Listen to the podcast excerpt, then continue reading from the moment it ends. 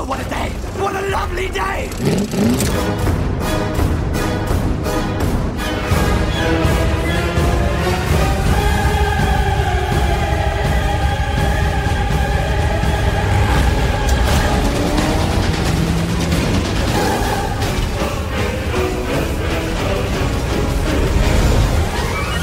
Welcome to the Mad Max Minute Podcast, the daily podcast where we break down Mad Max one minute at a time. I'm Rick, And I'm Julia. and today we're talking about minute 18, which begins with Max's amazed reaction to the V8, and it ends with Commissioner Labatouche saying goodbye. So, we ended yesterday with Max leaning over and revving up the blower, and we get that last shot of the blower. Well, this, we're off the blower and we're back to the main group again. And before we even start going into the content, I counted and there's like almost half a minute of just a solid shot of these three characters having a dialogue. And I feel like this is the first instance in the movie where we've actually had an extended sequence of just people talking without having cuts very quickly between different things. Yes, I agree. I'm kind of thinking back. I think the most that we've gotten before this is when Max and Jessie were sitting and chatting. And even then, it was really not that much. Mm-hmm. Yeah, so I think this is the most dialogue, most active dialogue that we've seen so far. Yeah. So Max, amazed at what he's seeing in this new car engine, he turns around and he asks them how they put it together. And I really like Barry's explanation of where the V8 came from because it re- kind of reminds me of a Johnny Cash song called uh, One Piece at a Time. And it's a narrative country song all about this guy who goes to work at a Cadillac factory and he says, Oh, well, it would be really nice to have a Cadillac. And so every day after work, he sneaks a piece of a Cadillac out in either his lunchbox or in like a buddy's van or something like that. And by the time he's got an entire car, he's got, you know, a fender from one decade and a carburetor from another decade. And they talk about how they have to get a uh, an adapter kit and whatnot to make it start running. But it very much reminded me of this situation the idea that Barry is going between all of these wrecks and just stealing out the best pieces to use in this uh, this interceptor here. Yeah, I kind of thought about that at first as well, but then once I really paid attention to the second half of the minute that we'll get into, that was all kind of ruined for me. In the second half of the minute, we learn that the black on black is a setup. It's a gift um, to to tempt Max to stay on the force. So this camaraderie of Barry building this car for Max and Goose like bringing him in and showing him this car is kind of sullied for me. I I still like to imagine that this is something that they're genuinely excited about though because bought and paid for or not, the fact that Barry was able to cobble together this engine from whatever resources he was provided, whether complete, incomplete, bought, or salvaged, like this is still, nevertheless, one of the last of the V8s that he's been able to. Right. It's still an working. awesome car, Yeah, no matter how it came to be. Yeah. And and Max is just so flabbergasted by its mere existence. And Goose just can't believe that he's so inquisitive about it. Like Max is trying to get to the bottom of where this thing came from and Goose is like, "Come on. Right. it is what it is." Yeah, Max, like, he starts down the path of figuring out that there's something behind it, and then he just gives up. Yeah. He, he, he starts to ask questions and wonder about its origin, and then he's just like, Yeah, I want to drive it. I just want to drive it. Yeah. I I love that how Goose is like, "You're still asking questions," and then Max turns back, gives the car one more look, and then he just turns around like a kid who has like a brand new bicycle, and he's like, "Just when can we go for a ride?" And he's just got this. All three of them Yeah. are just so excited about the concept of going out in this brand new car. Well, new to them. Yes. Yeah. feel like most things are new to them. yeah.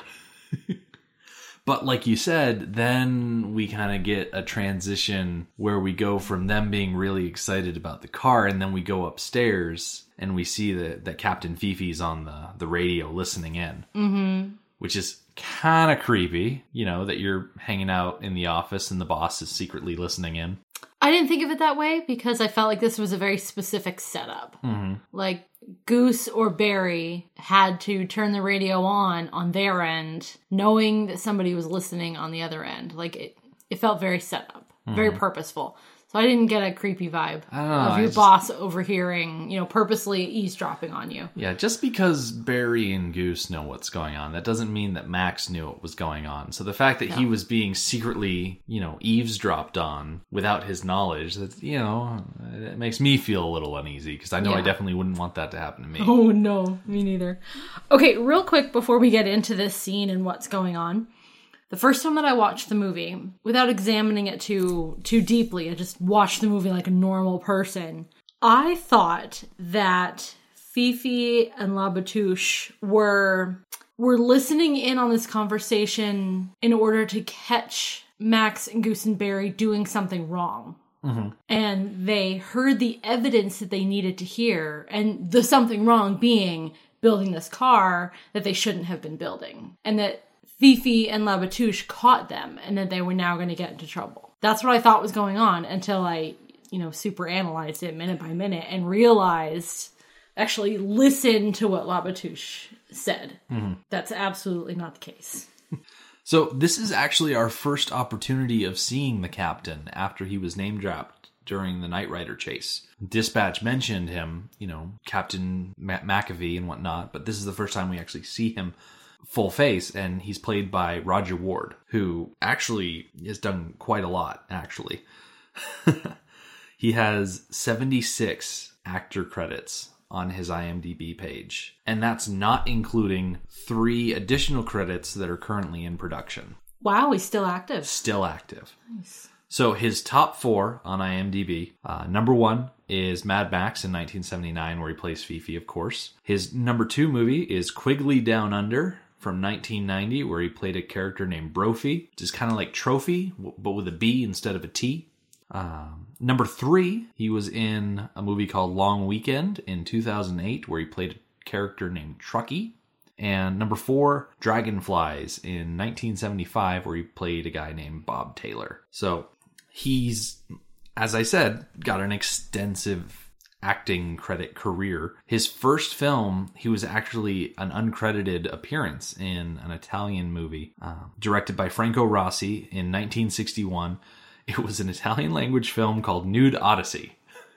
oh Yeah. I, I didn't really dig too deep into it because I didn't want to be searching for something called Nude Odyssey while I was on, you know, a work computer. yeah that was a good idea I figured that might raise a few eyebrows if I started looking into that. Plus, I mean, granted, it's a 1961 movie, but I mean, mm, I, I, I don't want to be, I don't want to have to sit down with HR and have that conversation. so he actually started getting credited roles in 1968 in a few TV productions, and um, he was in 10 episodes of Homicide, Of course. and he played an unnamed pirate in the pirate movie.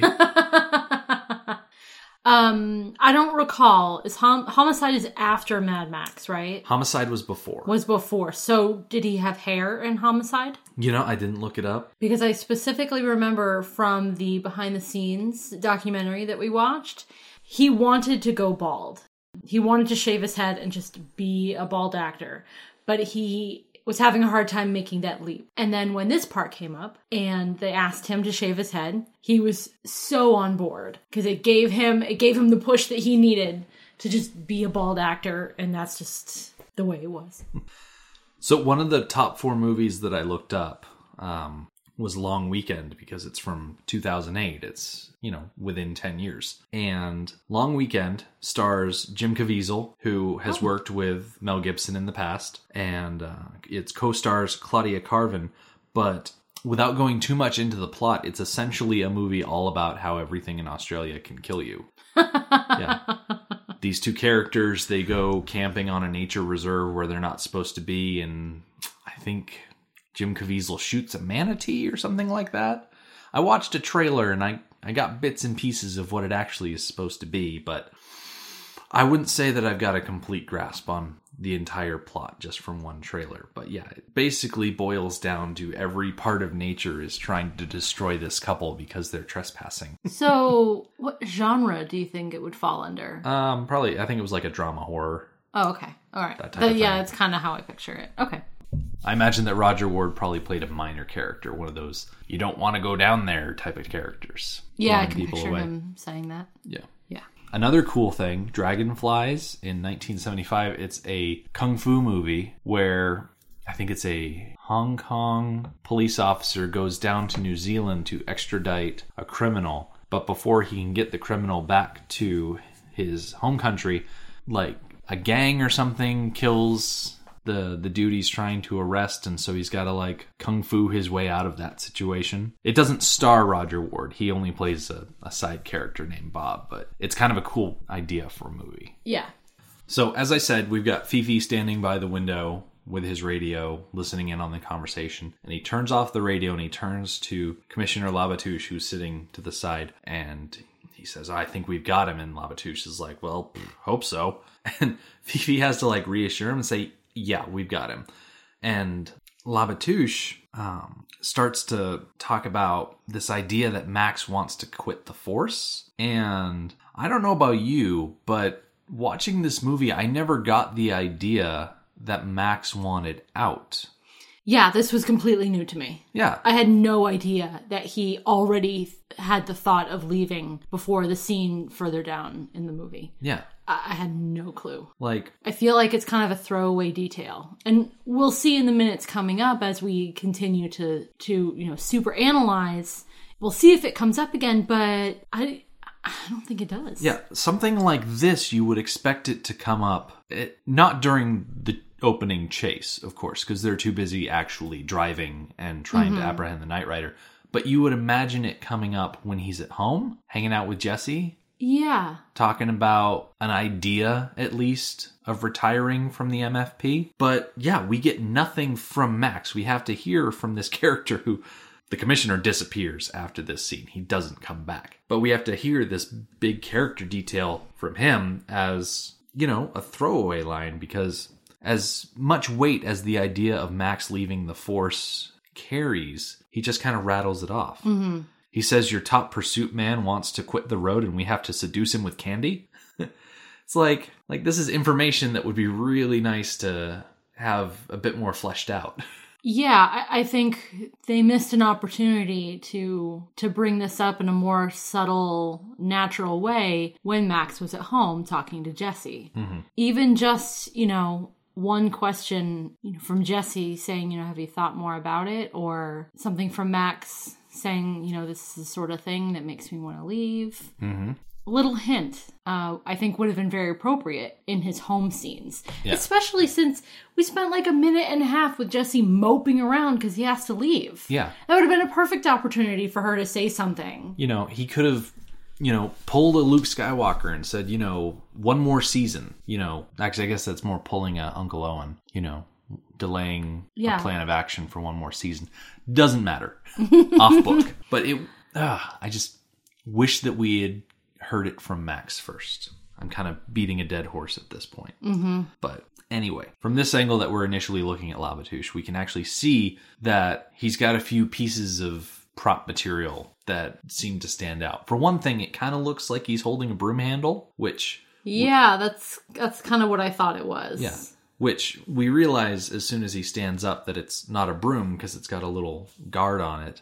I don't know the exact terminology of that little guard piece, but what he's holding is technically called a kendo shinai. It's a weapon used for practice and competition in kendo. It's supposed to represent a Japanese sword, and it's made from like bamboo slats that are kind of Like bound, together. The whole really? idea. Because it didn't look like that to me. Um, it could also be that he was holding a bokken, which is a solid wooden piece.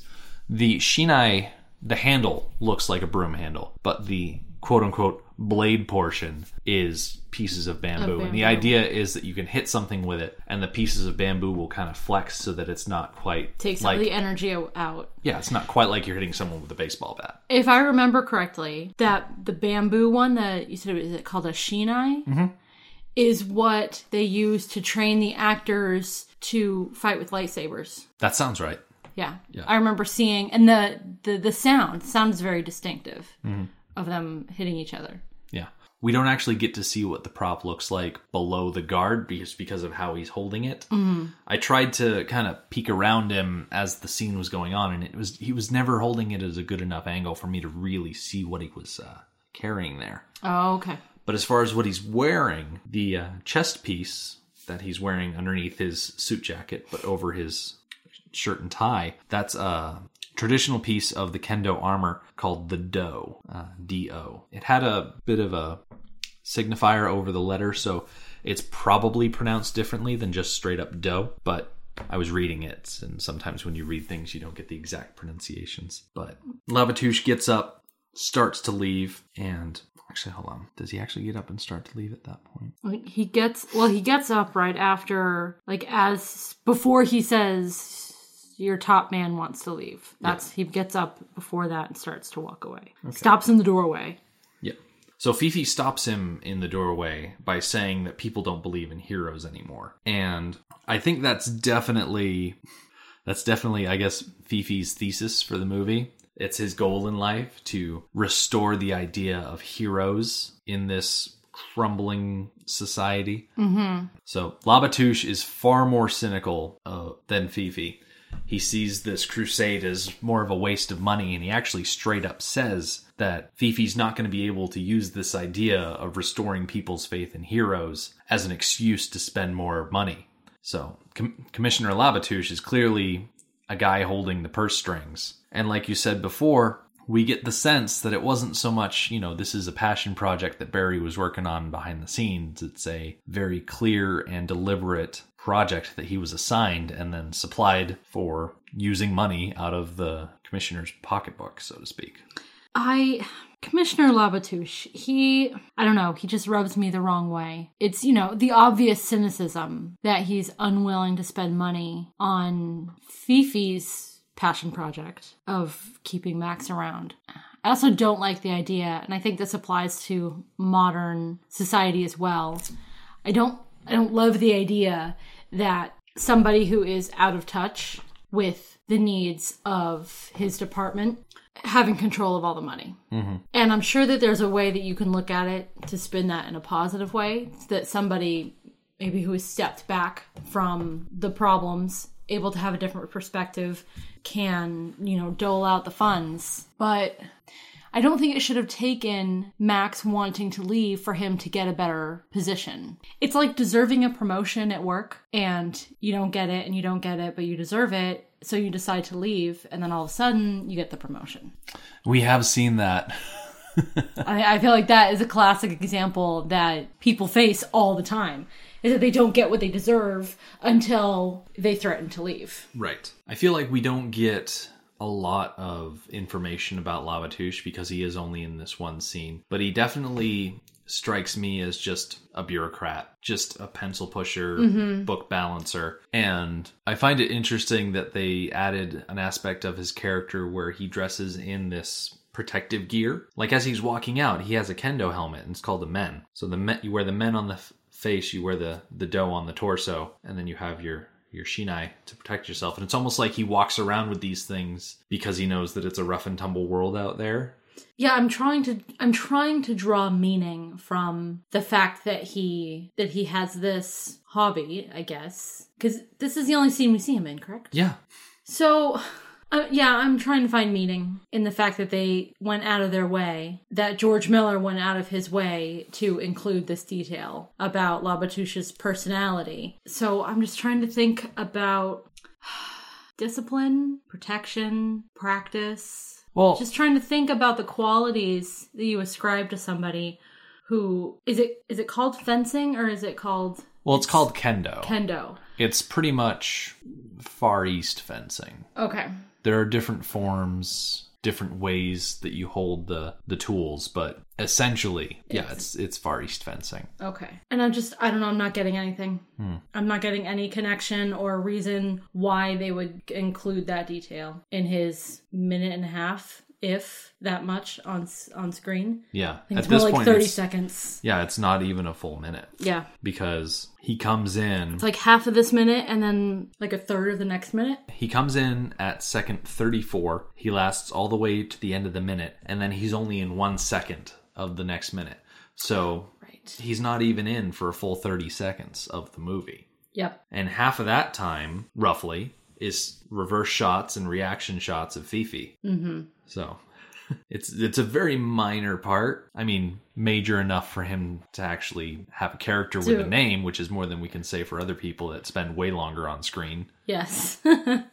But It occurs to me that perhaps the detail of the kendo was brought in by the actor himself. just as like a an idea to flesh him, Yeah, to flesh like- himself out. You know, I only get 30 seconds of screen time, but I, you know, I have this character and he ha- has a personality and I want to show that personality and this is how I'd like to do it. And George Miller was like, okay, as long as it doesn't cost me any money. I don't know. Maybe it was a character decision. Yeah. An, an act by the actor. I like that idea because it means that George Miller didn't have to run out and buy pieces of a kendo suit. I can imagine that stuff's not cheap. Right. I, I would like to imagine that the actor Jonathan Hardy went out and just had all this stuff in his car. Yeah. You know, like he might have been he knew he had to take a shoot that day, but he also knew that he had to do kendo later in the morning. It's like Yeah. who knows. I'm going to talk more about the actor Jonathan Hardy next minute, but I just just the idea. Hey George, I got all this stuff in my the back of my car. Oh sure, throw it on, whatever. I don't know. That makes more sense to me than George Miller making the decision to have him wearing kendo gear, that which doesn't make any sense to me. Yeah.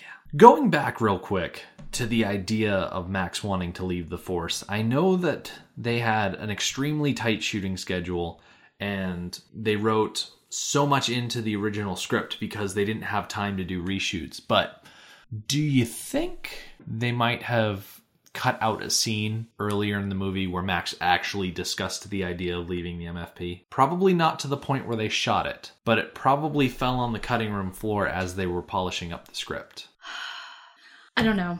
I would like to think that if if scenes needed to go, if they didn't fit or it was turning out to be too long for whatever reason that you cut scenes, I would like to think that that if if if it had been mentioned prior to this moment that Max wanted to leave that it would not have been cut. I feel like it really should have been mentioned before and I feel like it diminishes the storyline a little bit that we're hearing it for the first time from this one-off character that we don't even like. Mm-hmm. We don't see him again. We don't like him. I feel like there should have been, rather, there are plenty of opportunities in the minutes before this for Max to add a line of dialogue to what he said and describe the, the idea that he's having to retire. Something during the chase he could have gotten on the radio you know goose how you doing? Fine nothing a week in the tropics won't handle.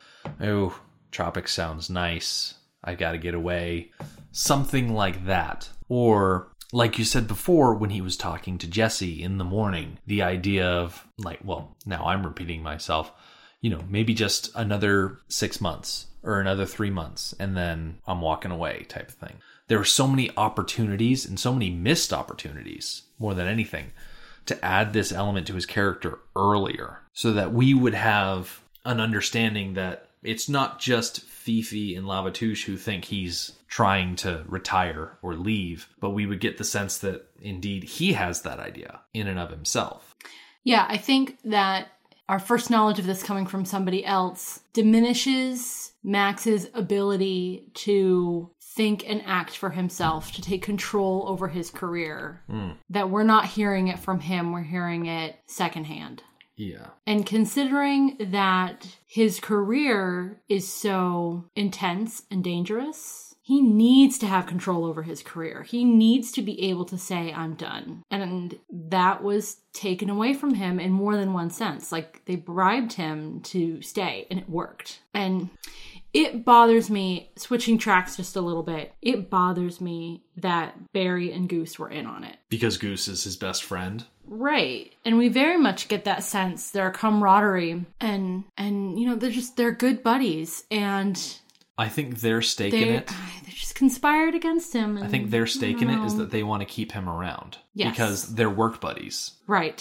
You know, But what was why why the ruse? Why couldn't Fifi just say, "Hey, you're promoted. Here's a new car. Now you're a pursuit special instead of an interceptor." You know? I yeah. Why the ruse? yeah, weird. Mm-hmm. I hmm. feel like actually the ruse might have been necessary because of personality traits about Max that we don't know. Maybe he needed to be maybe maybe it needed to be more subtle and more gentle than here's a promotion and a new car. Maybe if he had been handed a promotion and a new car, it wouldn't have worked. Maybe it needed to be more subtle than that. Hmm. But this all comes out of the blue. We don't know anything. Yeah, so hmm, something to think about. Yeah, I think it'll be interesting when we get Pretty many, many, yeah, many minutes to a scene where we do learn that Max wants to leave the Force, and he's discussing it with Fifi. That, if I remember correctly, Fifi does try and say whatever to get him to stay. It doesn't work.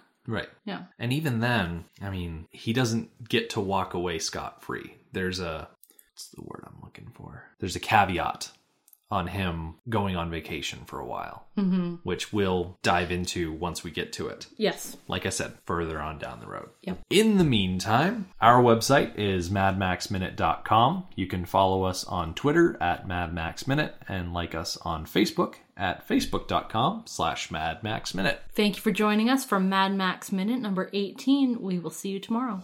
Motorbikes and leather men take me to the edge of the dream. Hold on tight, so it sure feels right. Stick to